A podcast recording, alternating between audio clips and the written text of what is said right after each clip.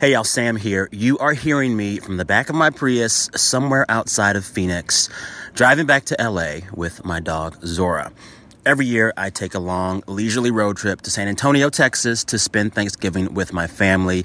And every year on that trip, I listen to a lot of podcasts, including this podcast. And the thing about all those podcasts is uh, they don't pay for themselves. So I'm here right now in the back of this Toyota to ask you to give in support of public radio to keep this show coming to you each and every week with conversations that make you think, with new voices and perspectives, with an approach to the news of the week that we hope doesn't leave you depressed. That is not possible without support from you. So please take a minute right now. Go to donate.npr.org slash Sam. Support this show by supporting your local public radio station. Again, that link is donate.npr.org slash Sam. All right. Also, just like last year, we have a little friendly competition going on with all the other podcasts here at NPR to see who can drive the most donations over this next month or so. Um, in the words of Rihanna, I came to win, to fight, to conquer, to thrive. Help us come out on top. Donate.npr.org slash Sam. Zora the dog thanks you in advance. Aunt Betty does too. Zora, you want to say anything? Not a thing. Okay. Thanks, y'all.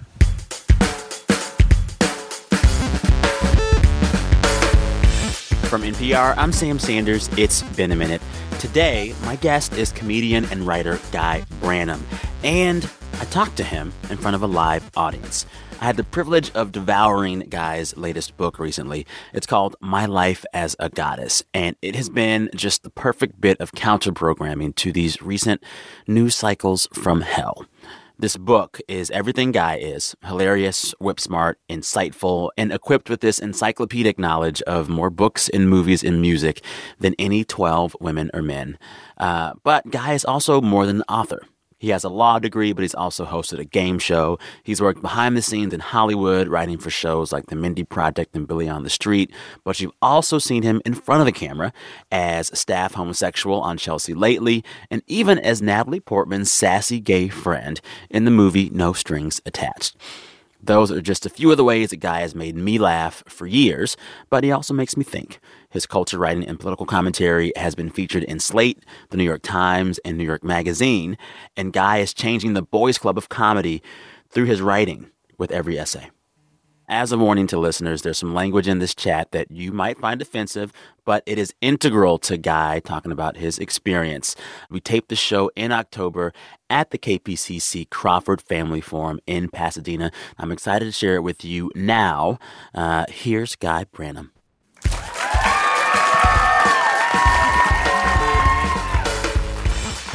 I'm at the Crawford Family Forum.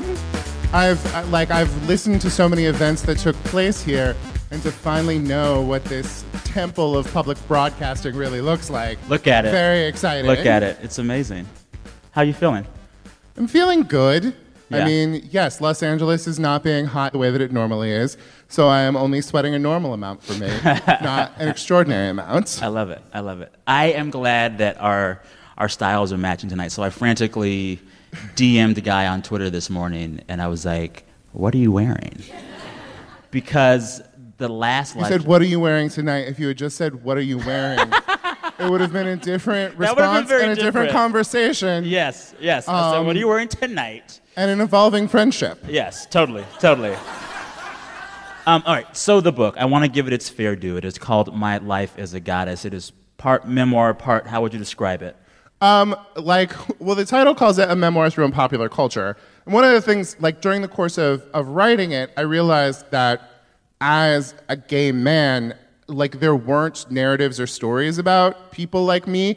And I didn't necessarily know how to write stories with me at the center of them. When you think about, yes, we have gay people in media, but they are by and large Sidekicks. sidekicks.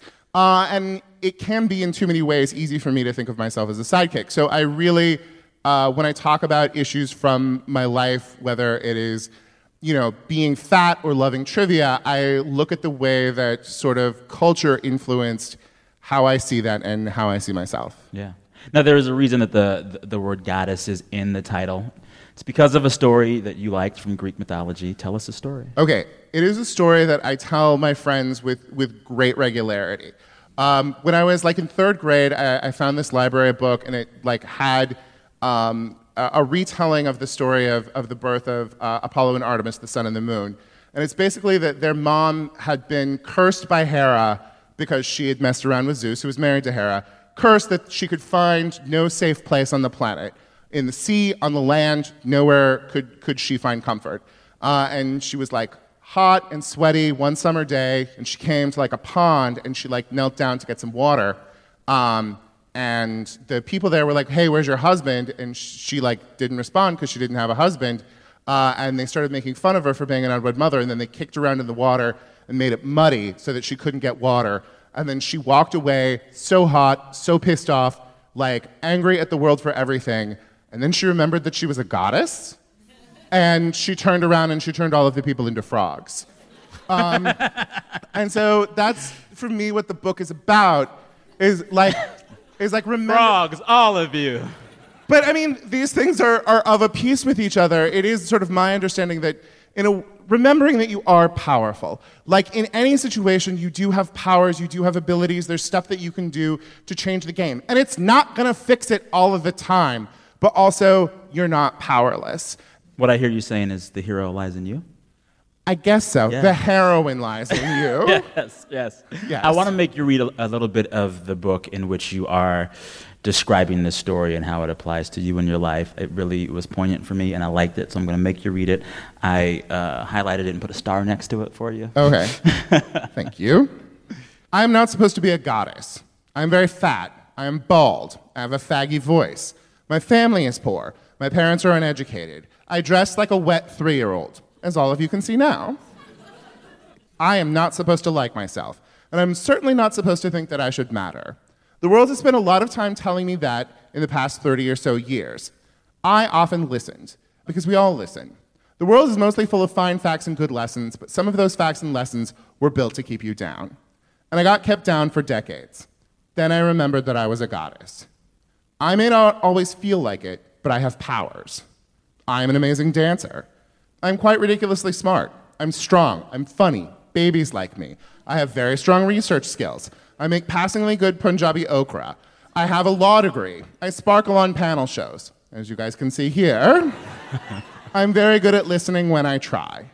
It's not amazing, it's not lightning bolts or control of the sea. I can't turn myself into a swan and have my way with whatever man I like, but it's enough for me.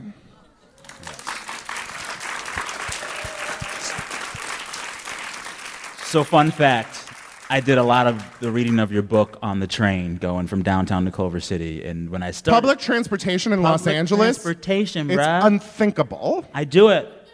But I digress. I'm saying on the train, I'm reading the book, and I get to this part, and I'm on the train just like, I'm a goddess too. And the people next to me are looking over, and I was like, You're a goddess too, man. it was great. It was great. Um, That's big, lovely. Oh, yeah.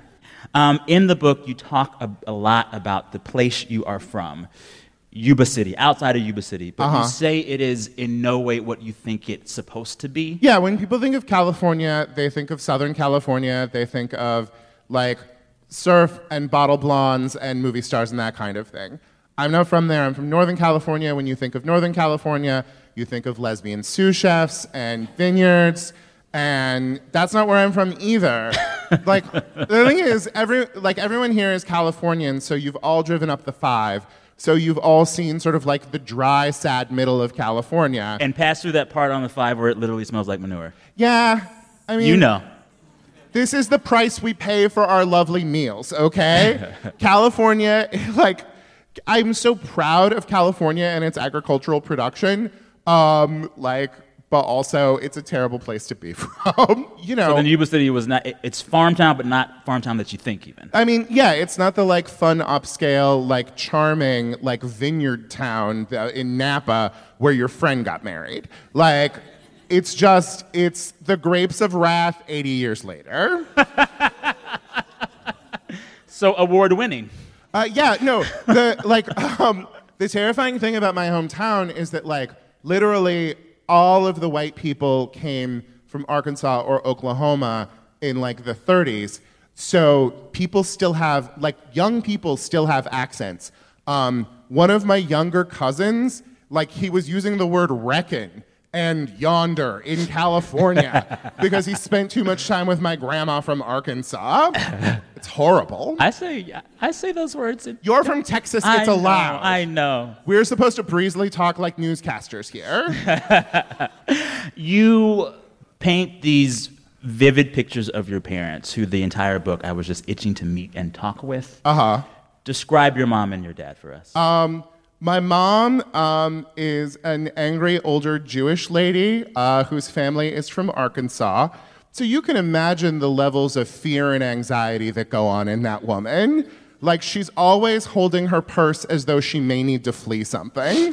uh, and I get that. Um, but she was also like very intellectually and culturally curious. I think she had a like even though her family were Jews from Arkansas, there was a little bit of a sense of like, hey, we don't need to be as willfully ignorant as the rest of the people around here. Like, pick up a book. and she shared stuff with you. There's she this- shared stuff with me all the There's time. this wonderful scene where you talk about how she like snuck you the graduate.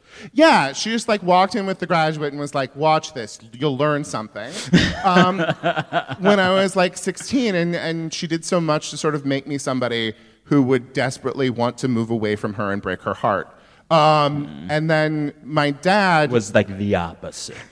Uh, my dad was a construction worker um, who was raised Southern Baptist and sort of didn't question the world of like patriarchal, rural, conservative life, and he didn't understand me. And like as time has gone on, I've better understood you don't necessarily want to be the guy on the construction site whose son knows a lot about the Oscars. You know? Like that's not really something you can brag about to the other cement masons. There's that. There's that. But you have this wonderful part of the book where you talk about how, with your father and with that dynamic, you felt like you knew that this man could love you and almost hate you at the same time. Uh, yeah, I, I think anyone we have very strong relationships with, we have complex relationships with. And it's a little hard for me. I, I lost my dad like uh, two years ago. And, you know, before I, I started writing the book. And so it was this question of how do I address my dad in a book that he would have been angry at me for writing? Like, my dad would have been very angry at me for trying to talk about my life in a way that was honest for, for me. Um, and so the dedication of the book is to my father, Larry Michael Branum, who would have hated this book.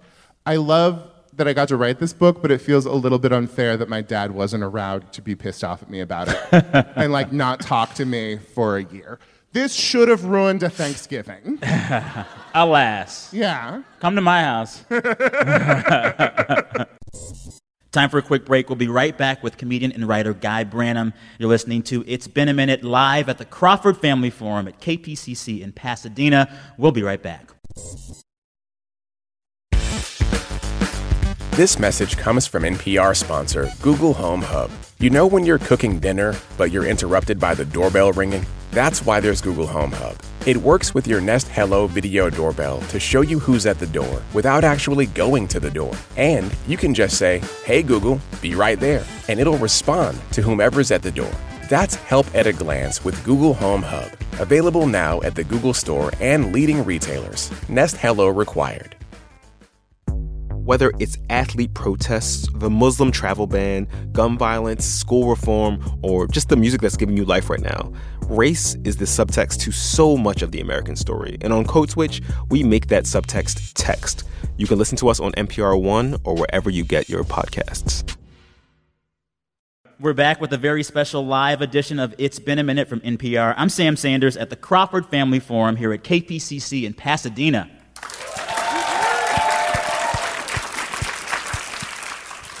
We're here talking with comedian and writer Guy Branum on how he went from small town California to hosting his own talk show in Hollywood. You write in the book, Yuba City doesn't make sense, but neither do I. How did you not make sense Oh, I as mean, a kid? Uh, I was creepily enormous and effeminate, and in this little farm town where I was like constantly, I did not care about anything that was in the world around me. I didn't want to know how an automobile worked. I did not want to understand I how. love that you called it an automobile. exactly. No one in Yuba City would call it an automobile. also, it wasn't an automobile, it was a Ford F 150 that my dad was constantly trying to teach me to fix. Like, I didn't care about dove hunting.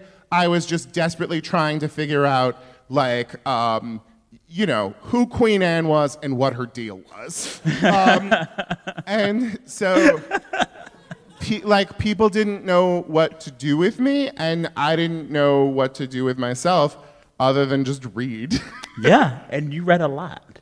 Which book do you still love the most? Do you still think about the most from reading as a, oh kid? as a kid Yeah. from the mixed up files of mrs Baisley frank weiler absolutely I've never heard of that book. oh Sam. okay, I'll let myself out. All right, most most of your most of your young adult adventures, people are going out. They are going to f- face a bear or be in the wilderness. From the Mixed Up Files, Mrs. Baisley Frankweiler is about a sophisticated young lady named Claudia Kincaid from like Jersey or Connecticut, and she's mad at her parents for not respecting her enough. So she gets her younger brother to run away with her to the Metropolitan Museum of Art, and they live in the Metropolitan Oh, I Museum did of read Art. it. And they collect coins from the fountain to Yes, live off of. I Absolutely. And Wasn't then they solve an art mystery. I read that book. Yes, of course. It's amazing. I'm really proud of your opinion on that. And like reading that, that book, I really was just like, oh my God, I want to be that girl. Like, I, Yeah. I want to be sophisticated like her. I want to know how New York works. it doesn't work. when did you feel like you were able to start being that girl? Oh, uh, it is a journey that I am still processing to this day. Yeah. I it took me a long time. Like I didn't come out of the closet until I was in law school. Like I was at Berkeley for four long years. At Berkeley. At Berkeley, San Francisco is right across the bay. And, also, Berkeley is Berkeley. Not Yeah. even going to San Francisco. and I, I still was not comfortable with myself. And then I went to law school in Minnesota because where do you want to be gay? San Francisco or Minneapolis? Actually, Minneapolis is real fun. Um, and so, like, that took me a long time. I think starting stand up was like a really big moment of being able to say, like, um, my perspective matters. Like, I was so busy being quiet so that I wouldn't, like, anger old men from Arkansas when I was little that the minute I sort of got out into the world, I just started talking and never shut up. um, yeah, but I, I, I also feel like being able to like treasure the places and the things that made you while still not being defined by them or constrained by them is like a tension that we're all figuring out. Are you, you yourself yet? Probably not. You're probably doing like four things that your mom demands of you. I have so many toiletries in my home that my mom just gives me. She is constantly giving me deodorant that she bought on sale that I don't need, and it is in my home and I have no space for it. That's me not being that girl. I love in the book the way you talk about being fat, the way you talk about being gay, because it is not just this simple pat surface kind of body positivity, everything is great, everyone is great. You talk about feeling conflicted about your identities at points. And I want to go through two parts of the book in which you do that. When you talk about what it means to sound gay, you, um, you've said that you hate your voice and the voice of other gay men, but you also said in the book, we all have to sound faggy so that we can find each other. Yeah. Which I found beautiful. Yeah. And I like that you express feelings of identity, not being afraid to have more than one opinion on it. Behaving as though the constructions that the world presented to us for most of our lives aren't there is just anti intellectual. We can't behave. We were all alive in 1995, or not all of us, some of us. Uh, let's say we were all uh, alive in 2005. It was, the world was still pretty homophobic then. Er, Like half of this country still thought gay marriage shouldn't exist and thought gay people were probably gross. And you internalize a lot of that. And I know that when I was young, I, I had so much fear around people who were presenting gayness, which is really weird because I was presenting gayness even before I was gay. Um, but I also think that, you know, it is beautiful that because we do like have the option of visually passing as as not gay, you know, the ways that it, we can be audibly gay are like beautiful choices to do something dangerous so that we can find each other and create culture and hopefully like quality sex. Well, and it's like the voice. It is. It is. It is portrayed in the culture as a sign of weakness, but actually, it is a, it's a fine act of bravery. Uh, right, You and know? th- there's also just this way that like straight dudes are always like, what, why do they have to talk like that? And like, I feel like Why do they have to talk like that? Right, exactly. But it's also like anytime you say about any group you're not a member of, what, what do they have to? There is a reason you just haven't learned about it. Like you just haven't thought about it, you haven't figured it out, you haven't like giving people the benefit of just imagining what their lives might be like. What is the feedback to your voice from people that see you on TV and hear you in podcasts? Like, do you hear from people about your voice? Well, I mean, the thing is, is like I am old and I have been on TV for a while, so it has changed during that time. Like when I was first on TV on a regular basis on Chelsea Lately, um, I would always get like two responses uh, in comments, and they were, "They shouldn't have a gay guy like that on. He acts too gay. He sounds too gay. Not all gay guys are like that. Why do they have to get have a gay like that?" And then it would be, "He's too fat. Gay guys aren't fat like that. Why do you have a gay guy who's fat?" Um, and that has sort of changed as time has gone on, and we have more representation of queer people in media, and there is less uh, of a sort of like hunger and need to see someone like yourself, and you're able to see somebody who's queer and isn't exactly like you, but still enjoy them and feel a little represented in a way. Yeah. You know? Yeah, yeah. You know, speaking about being fat and talking about that in the book, I'm so glad that you did more than just said the thing that everyone is supposed to say, which is love your body, whatever your body is. Like I get that, but I but you you gave me more in this discussion in the book, and you talked really thoughtfully about how even when fat people are on screen, it is a representation in service of skinny people. You Yeah. said, quote, our narratives about conquering fatness aren't about saving fat people. It's about letting thin people feel like they're already saved, members of the chosen people. Yeah. that um, was real smart. I, I just I think that we have a, a great deal we moralize weight. We moralize weight so that we have to know that if a person is, is fat, that they are doing something wrong. And they can we can watch them be noble on the biggest loser or this is us and be doing everything that they can to unfat themselves. Um, but if they are still fat, we know that they haven't done that enough. And you guys who aren't fat get to feel like there is something that's kind of good about you. You are doing something a little bit noble by managing to be less fat than me. Yeah, and that ain't fair. I mean, is life fair? Uh, I, I also just think that it was important for me to be able to like articulate that because the world had sort of like um, sent me a lot of messages about my self-worth and behavior around my fatness and I, like it was important for me to be able to say like hey i don't have to let that into like i can push that out of my brain a little bit i can understand that at the end of the day there are things in my life that are more important than me being less fat i don't know what the right best answers for anyone else's bodies are and i don't know what the right best answers for my body are but also this is the size that I have been my entire life. And imagining that there's some magical future where that is not true and that I should be delaying aspects of my life until that comes true is ridiculous. I'll. Thank you for your claps, but I don't need them. Um, I'll be on TV now.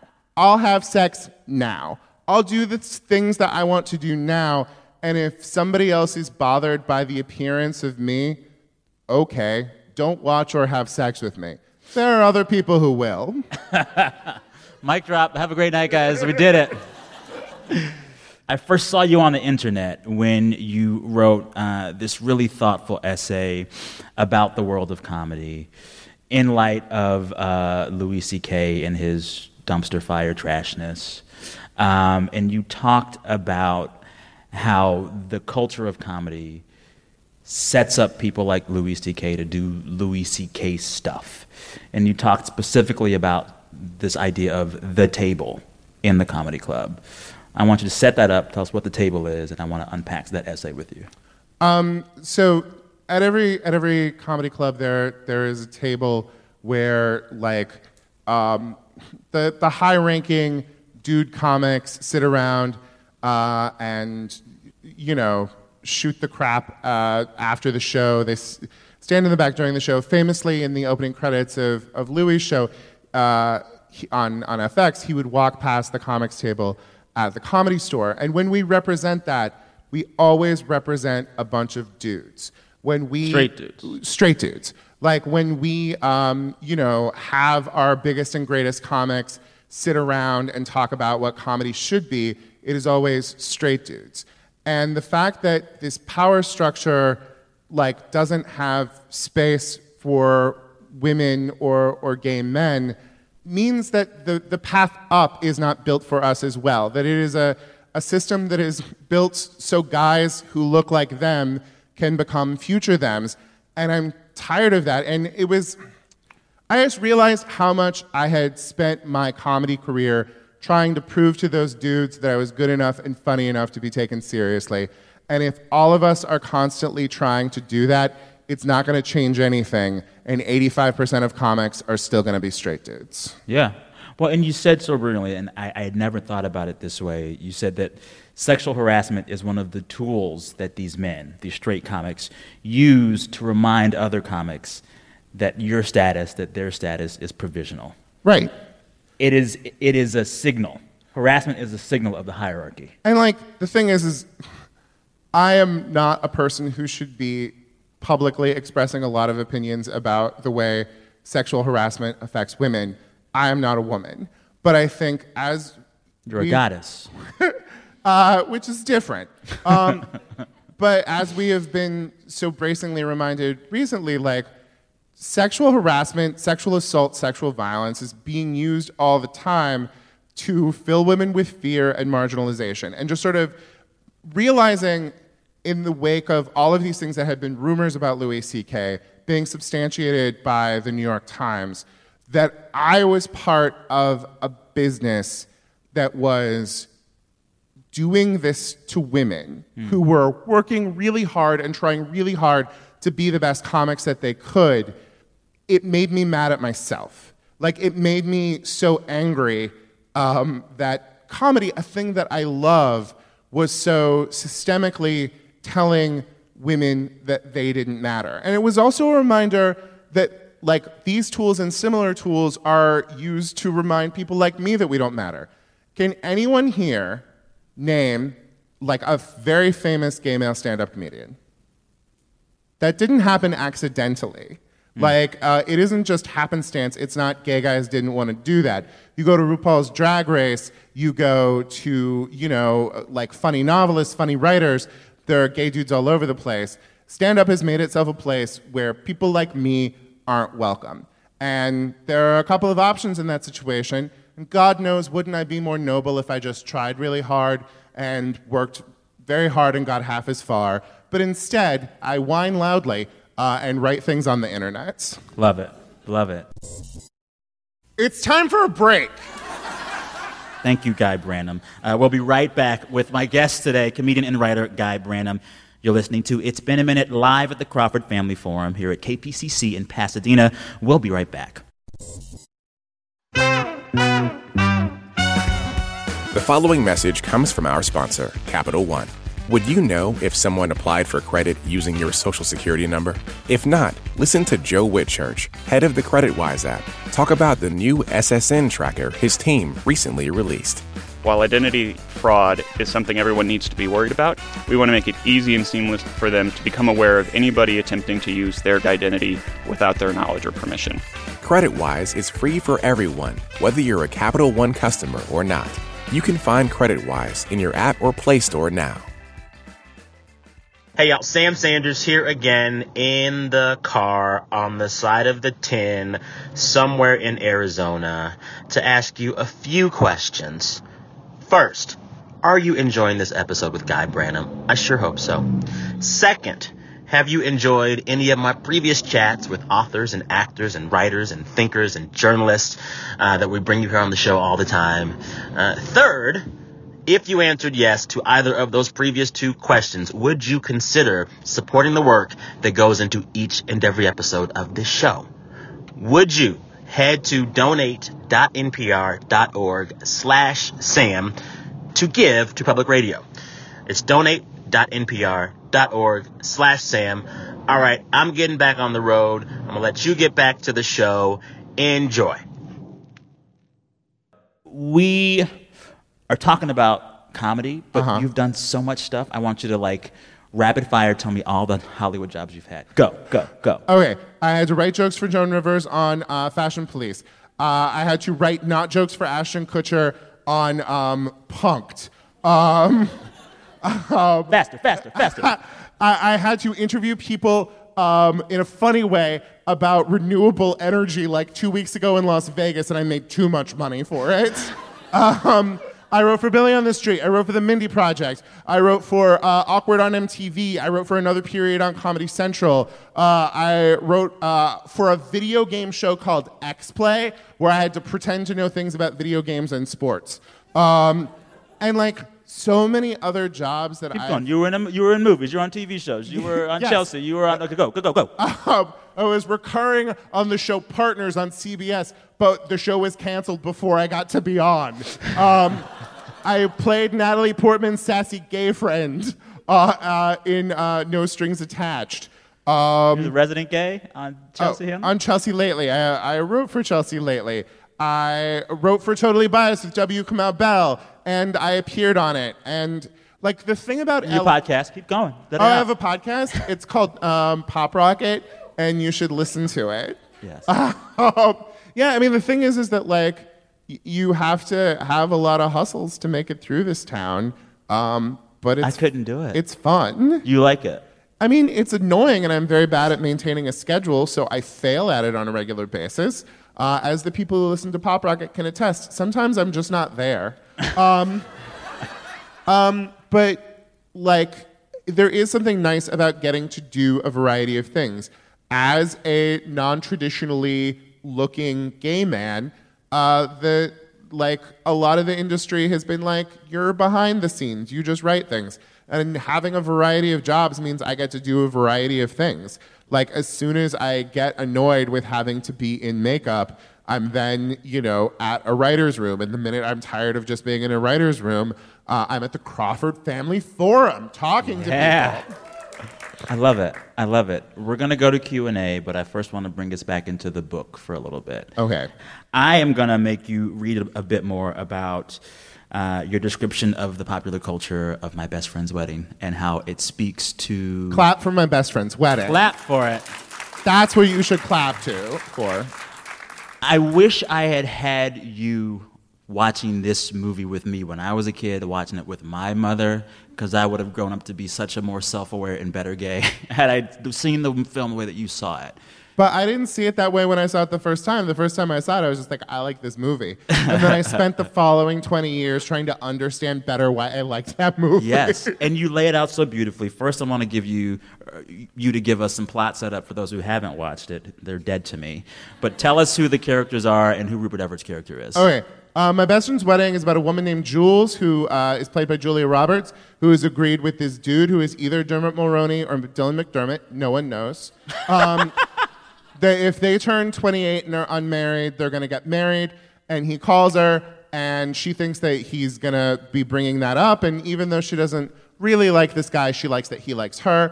Uh, and he announces that he is getting married to this woman named Kimmy, who is played by Cameron Diaz, uh, and that he wants her to come be his, his best man.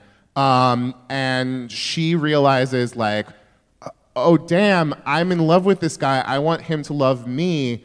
Um, and now i am losing him. So she goes and tries to break up the wedding. It is an anti-rom-com.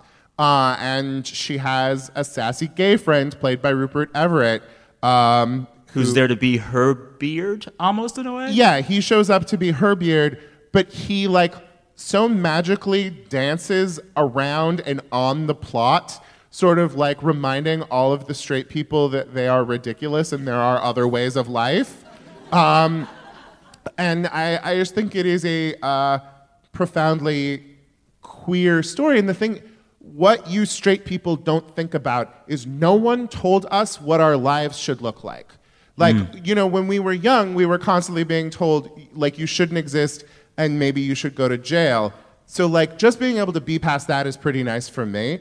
But still, no one ever said, oh, your gay first date, what does that look like? Oh, do you get married? Uh, and we're having to figure that stuff out, which is fun. Um, but also, there, there is a lack of these structures. And my best friend's wedding doesn't necessarily show us a path, but it craps on your path, which is important. Um, we're going to do questions now. And we're going to take a few. Raise your hand, mic holder. Hello, thank you. That was a lovely interview, Guy. Thanks so much. oh, thank you. That's very sweet. My name is Chris Smith. Um, who are some of your favorite homosexual male comedians you think we should know about? Oh, that's a great question. Uh, James Adomian, uh, Joel Kim Booster, um, uh, Solomon Georgio is amazing. He's great. Yeah, both uh, Solomon, uh, Joel, and Julio Torres all have Comedy Central half hours that just came out that you can watch online. Um, uh, Tim Dillon has uh, a Netflix 15 minutes, I think. I think Mateo Lane has a Netflix 15 minutes. There are really good people out there who are, are doing amazing stuff, um, and people are starting to notice now. But, you know, to some extent, the industry isn't re- wasn't ready for that. Like, a lot more quality was being made than uh, people, like, these people weren't getting managers or agents a while ago because nobody knew what you do with uh, a, a gay guy stand up. And things are better now. Everything's fixed, you guys. Did it. Nailed it. Yep. Yeah. Also, me. You should buy my album, uh, Effable, available wherever comedy albums are sold. That's right. Amazon. Yes.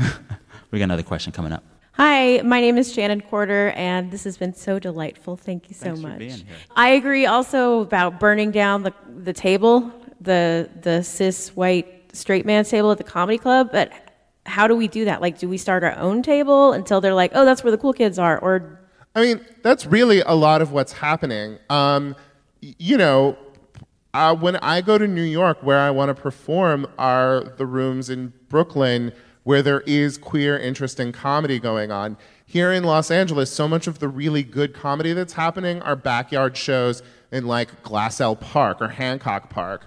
Like people are creating their own structures and institutions, and I think like more power to the people of color and women and queer people who are fighting their way up through the clubs. But I think half of it is just not behaving as those guys as though those guys are the end all and be all of success, that they are the end all and be all of dignity and respect. Like be doing this so that your female peers respect you as much as you're doing it for the dude peers, you know? Yeah. More questions? Hi, I'm Eileen. Um, so I work with high schoolers, and um, I read your book at really the first week of high sc- of school, um, and it gave me a lot of insight into um, what was happening internally for a lot of the students that I work with who are LGBT, and it was it, it gave me a deep empathy that really changed my perspective on how to work with these students. So if I were to go to them and, and sort of offer them a version of my best friend's wedding today for Oh. these 15 year olds and 16 year olds, what would you suggest that I offer? Oh, that's a great question. Um, I think uh, two things that spring to mind are the movie Alex Strangelove. Um, on it's on Netflix right now, and it is like an honest, like queer, silly teen comedy that's super funny, but also a lot more honest than something like Love Simon. And then there was a British show. It was called Beautiful People, and it's about two like 14 year old gay boys um, just trying to figure out life in the 90s in Britain. And there are musical numbers. And Sign me up. You're, look, th- they do Tracey Ullman's other single. Are we familiar with Tracey Ullman's pop career? Because you, you know about You Don't Know About Love, but the song Sunglasses, it's pretty great. Um, yeah, I mean, there, there, is, there is so much more culture that just sort of acknowledges that we have queer teenagers. And I think the hard part is just feeling as though the things that are going on inside of you aren't things that can be expressed and aren't things that are reflected in, in pop culture at all. At the end of the day, though, they're only going to want to watch weepy things about women. So, I mean, all about Eve. At the end of the day, I mean, all gay culture really can be boiled down to like all about Eve, the color purple, and then sex. The Holy Trinity. It really is. Many, many thanks to my guest this evening, comedian and writer Guy Branum. I had so much fun. Thank you, Guy. Thank you for having me. Thanks to all of you, this lovely, wonderful audience uh, here in person, and also thanks to our listeners at home. The show is produced every week by Brent Baughman and Anjali Sastry. Our fearless editor is Jordana Hochman, and we can do none of this, live stuff like this, without our senior events manager, Joanna Palauska. Uh, special thanks to everyone here at KPCC that made this show happen tonight. John Cohn, managing producer of KPCC in person, Ashley Alvarado, Tony Federico, Daphne Liu, Quincy Surasmith, and Liz Zimmerman. Uh, our director of programming at NPR is Steve Nelson, and I also want to thank all of the volunteers here tonight at KPCC Herschel Shavati, Shelly Scanlon, David Abelson, and Lorraine Moreland. Uh, the big boss who signs my paycheck is Anya Grundmann. Listeners, we're back in your feeds Friday. Until then, be a goddess. Talk soon. Woo-hoo!